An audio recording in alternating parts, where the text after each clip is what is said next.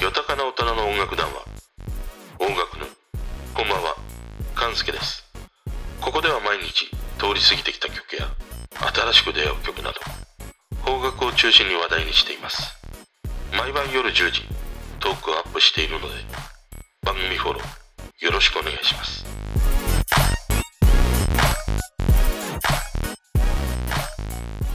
今日はね宇多田ヒカル真夏の通り雨ですね。今日の東京はねもうのしかかってくるような重い曇り空で全く朝からね気分が晴れないというそんな日でしたね。でまあそんなね心持ちのまま真夏の通り雨を聞いてしまったわけだからね一日中感傷的に過ごすというねそんな日でした。で、この曲は2016年、宇多田ヒカル5作目の配信限定シングルですね。あの、以前にも話した椎名林檎とコラボした2時間だけのバカンス。あれも収録されているアルバム、ファントームにもね、収録されてたりします。で、この曲も、まあこのファントームというアルバムもそうなんだけど、宇多田ヒカルが人間活動とね、発表して休止し、まあそこから復帰第1弾としてね、リリースされたのが、この真夏の通り雨。あと同時に、花束を君にもね、ありました。で、彼女にとってはこの人間活動と言ってね、休止していた時期にはまあ大きな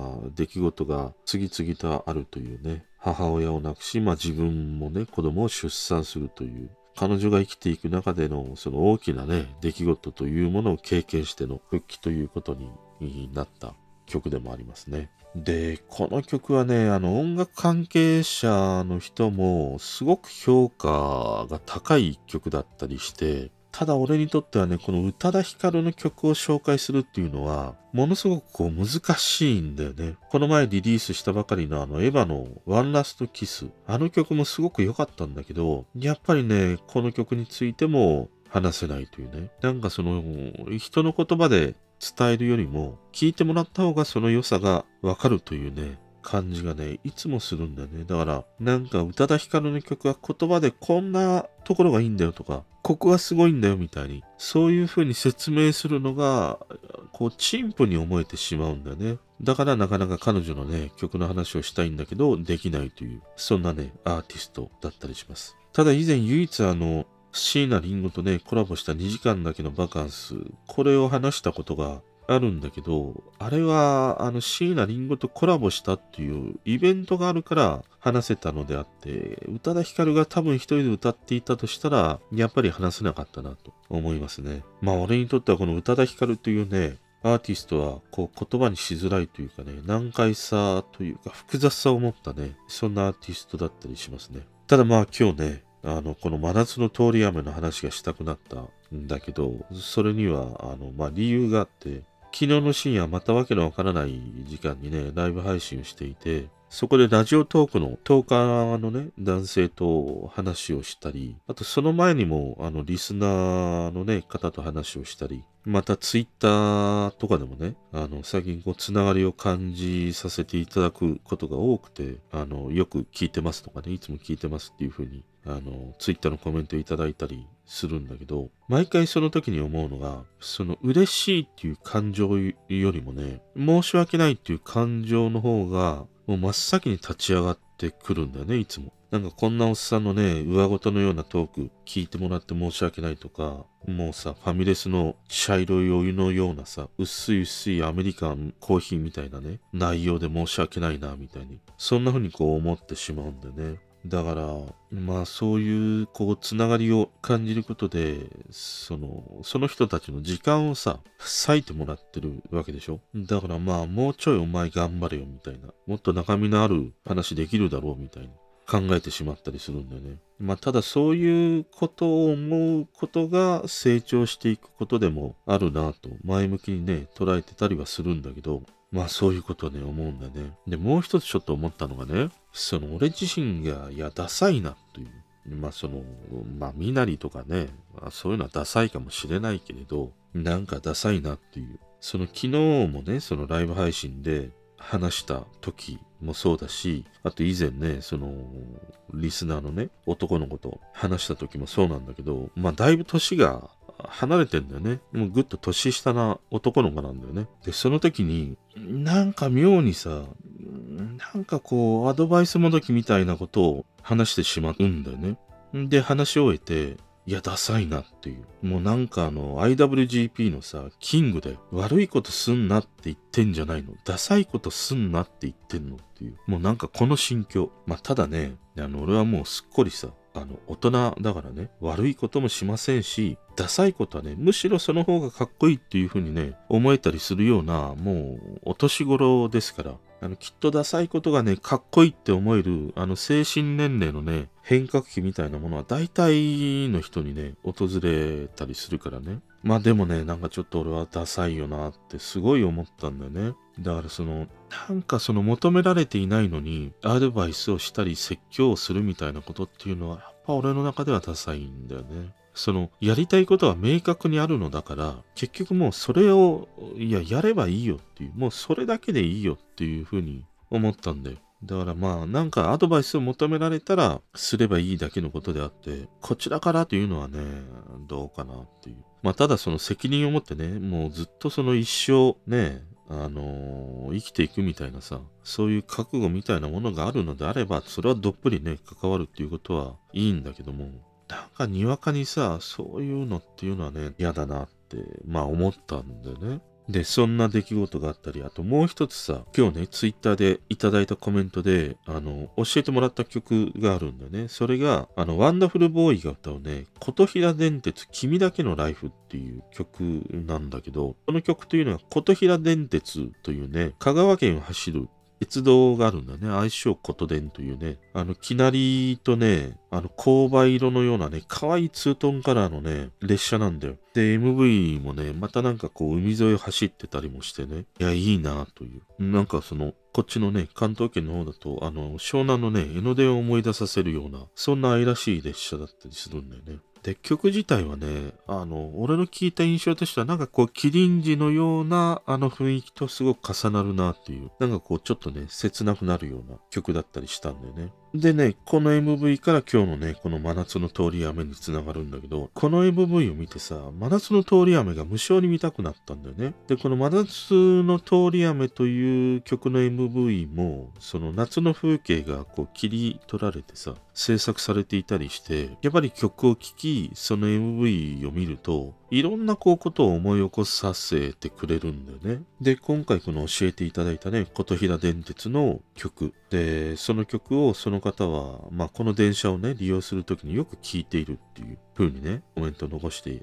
くれて、で、あと、いつもね、聞いてくれてるリスナーの彼がさ、地元の風景の写真をさ、ツイートしていて、それがさ、漁船が並ぶ海の風景なんだよね。で、この琴平電鉄の曲にもさ、あの車窓から流れる海の景色があって、追悼のその写真もやっぱり海でっていう、あの、二つの海が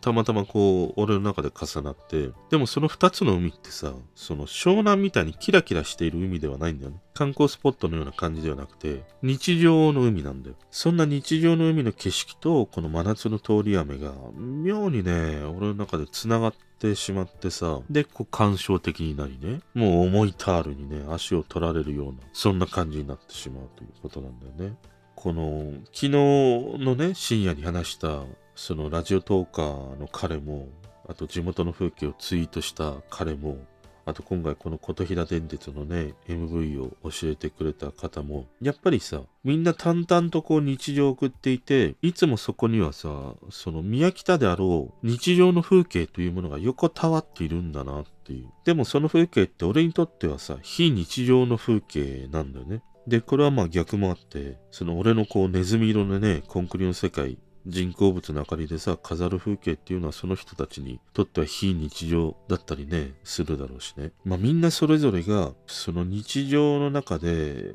その何かをこう感じ考えながらさ、毎日を真面目に過ごしているわけでしょ。そういう人たちと、こうしてなんかね、上事を話している俺をね、聞いてもらっているということが、やっぱり申し訳ないっていうふうにね、思ってしまうんだよな。だからね、まあ今日はこの思ったことがさ、まあダサいことすんなよっていうこととね、その人の日常っていうのは俺にとって非日常であって、まあそこにやっぱりその真面目にね、生活している人たちがいるんだっていうことをね、うん、なんか忘れたくないな、思ったりしたんだよな。で、そういうことをね、思い起こさせるスイッチとなったのが、この真夏の通り雨だったりしたというね。なんか結局、ダメだな。宇多田ヒカルのこの曲の中身の話は、うまくというか、うまくできなくてもいいんだけど、なんか自分の言葉としてね、表現がちょっとできないね。ということでね、あの、この真夏の通り雨は聞いてください。あの、改めてね、こう目の前にある日常が大事なんだなっていう、そんな風にね、思わせてくれる一曲だったりするからね。でね、まあ、今回この真夏の通り雨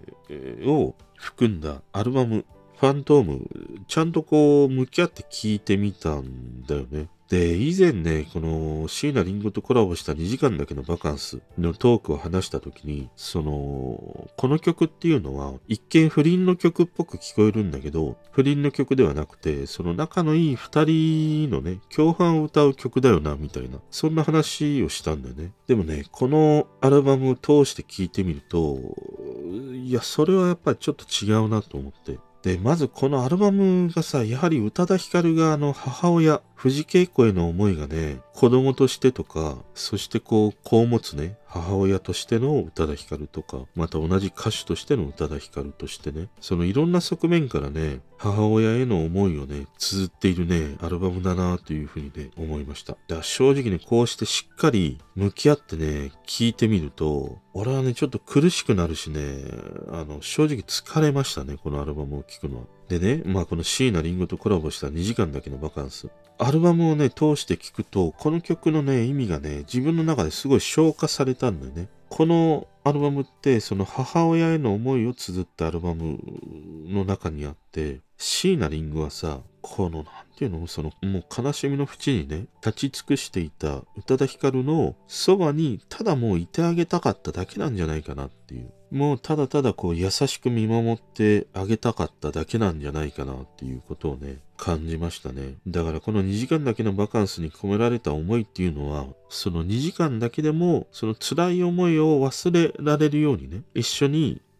過ごしてあげるっていう、そんな思いがね、込められている曲なんだなと思いました。だからまあ、りんごちゃん、あの、お茶でも飲んでね、2時間ぐらいバカ話して、そのひとときでもね、悲しいことを忘れたいっていうね、そんな思いが描かれた曲なんだなと、あの、自分の中でね、消化しましたね。ただまあ、作り手のね、手を離れてしまったら、まあ、受け止める側は自由にね、この曲にあの自分を重ねたりね、イメージを重ねたりするのはもう全然あのいいと思うので、これはなんかアルバムを通して聴いたらそんな風にね、聞こえたということですね。まあ今日はなんかね、ちょっと鑑賞モードにね、終始してしまいましたけど、ただいつもこの拙いね、配信本当にお付き合いいただいてね、ありがとうございます。ね、これからもよろしくお願いします。それでは。聞いてくれてる人とつながりたいから番組フォローされたら嬉しいし Twitter もフォローしてほしい。俺の知らない曲とか教えてもらいたいな。今日も聞いてくれてありがとう。